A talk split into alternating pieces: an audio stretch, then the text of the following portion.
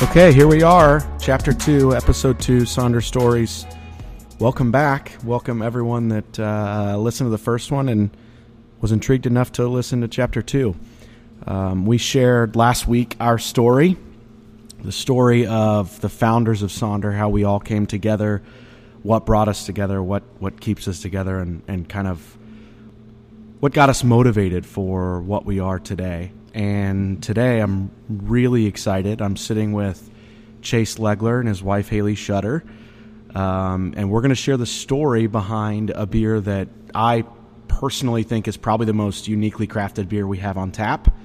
It's uh, something that you don't see a lot of. It's got uh, incredible depth and complexity and a crazy story. Uh, we're talking about the Midwesterner, which, uh, for those of you that, that haven't had, is our dry hopped hazy Kolsch. And um, the story behind it is pretty incredible. It's immaculate, um, in fact. And um, I don't, I don't want to steal too much of y'all's thunder, so I'll let you guys kind of dive into this. Haley, why don't you start um, and just tell us a little bit about the hops that are used and uh, how it how it ties into your background. Okay, yeah. Um, the hops are grown in Sun Prairie, Wisconsin by my dad and my step uncle Paul.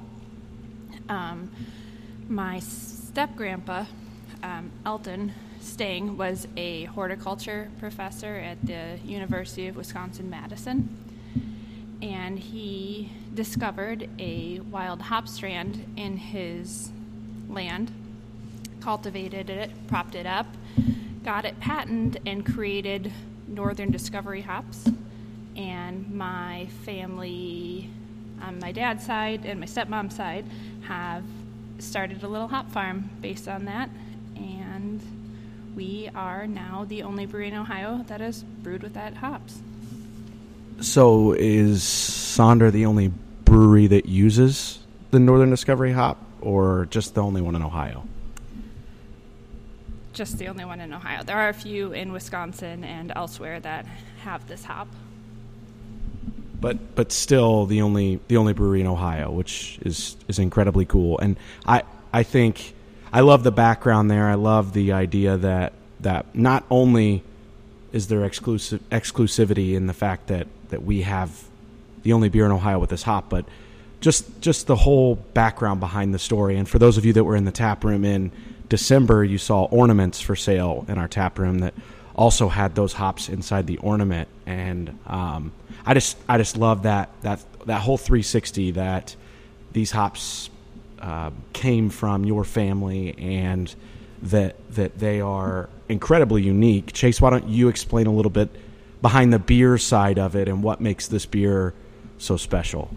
So I believe we're the uh, the first brewery to kind of take this approach on on the hops them, themselves.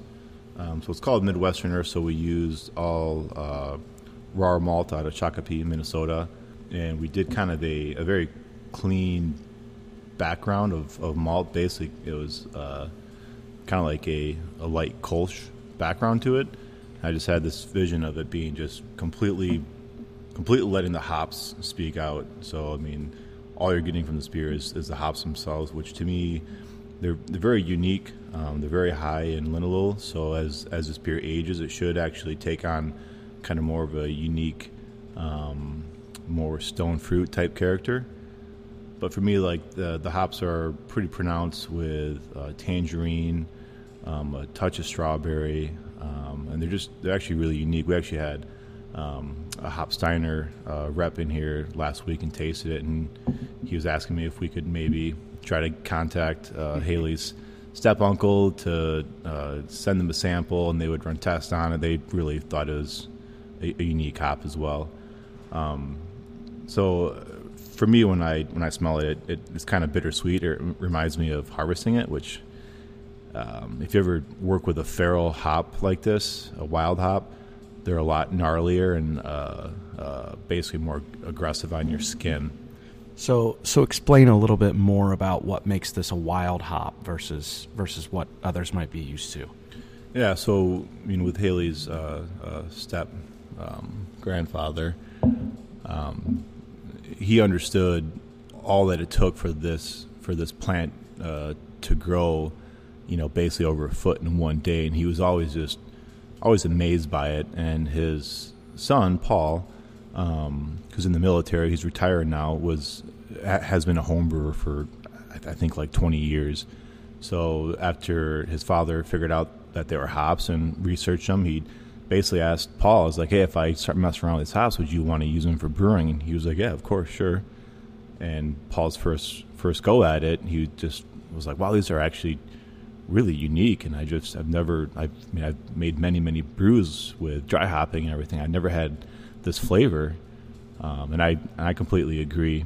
Uh, you know, when when Luke first tried this beer with the hops in it, he he was like, "We need to get these hops like for a year round." And um, I know the guys at Listermann's uh, really liked it a lot as well. Um, so it's just it's just a, a very unique hop for us to use, and there's also the the side of our family and you know a memory. Yeah, I I um, everybody that that tries this beer, and we tell the story about how you guys used to pick the hops, you, you harvested them, and and that you know it's unsure of kind of what this looks like for the future and for um, us using it and how much yield there is and all of that stuff. I, I always love every single time Haley and Chase look at each other like we're crazy, and they're all like, "That's fine, you go harvest them. You try, you try it." So um, it's something I've certainly never never experienced or witnessed, but uh, I love the story when you talk about um, how you walk out of there and it looks like you were basically attacked by a wolf. Yeah. no pun intended either, because we did use a wolf hop picker. I would not have known that. Um, yet for for the beer side, to me in this beer, I get a ton of cantaloupe, almost uh, a melon character. That it, when when you when we first tapped this beer, and you and I were trying it out of the tank, uh, to me, I got more earthy characters than I do today. I think as it's evolved, it's turned into, uh, I, I, would say, even a more refreshing beer, uh, which I quite like as the weather warms up here. It's something that we're not sure what the availability of this will be, but this was really important for me to get the podcast out on this one first and tell the story behind it because as it goes, we might, it's fair to say, we might not have it available again. And um, not only is the story behind it incredibly cool with with y'all's family, but I think the beer is really really good, um, and and it's just something that I thought was important to share with anyone. Um, is there any other part of the story or anything else that you guys would like people to know, maybe about this beer or about your family or, or anything of that nature? I guess I would just say if the beer does well, um, we'll send other people besides Chase and I down to harvest it because we joke that we moved away to get out of harvest days for this. when was the last time that you guys did harvest this hop? It's been two oh, years. Now. Always September, so probably September 2017. It seems like a good project for Luke. Maybe I mean, he's really passionate about getting exclusive rights to this hop, and and uh, I think we should just send him and have him do it. it. Would he know how to use a wolf picker, Chase? I mean, they're pretty. In one side, out the other.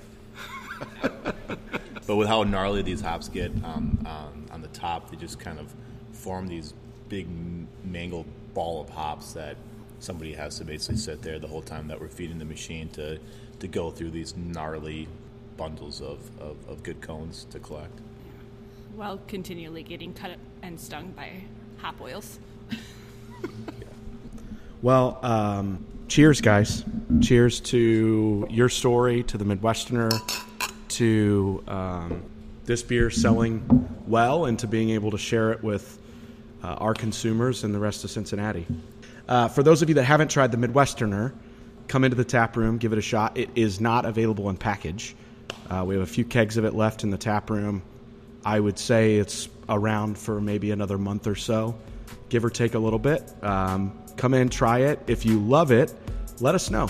Let let the staff know. Let bartenders. If you see one of us running around, let us know. Um, because again, this is one of those beers that we're just not really sure what the future holds. Uh, primarily because it's such a hard beer to get the ingredients for. So, uh, as as the future comes to uh, more visibility, maybe maybe that's something that, that we can push a little harder for. But um, thanks to Chase and Haley, and um, cheers.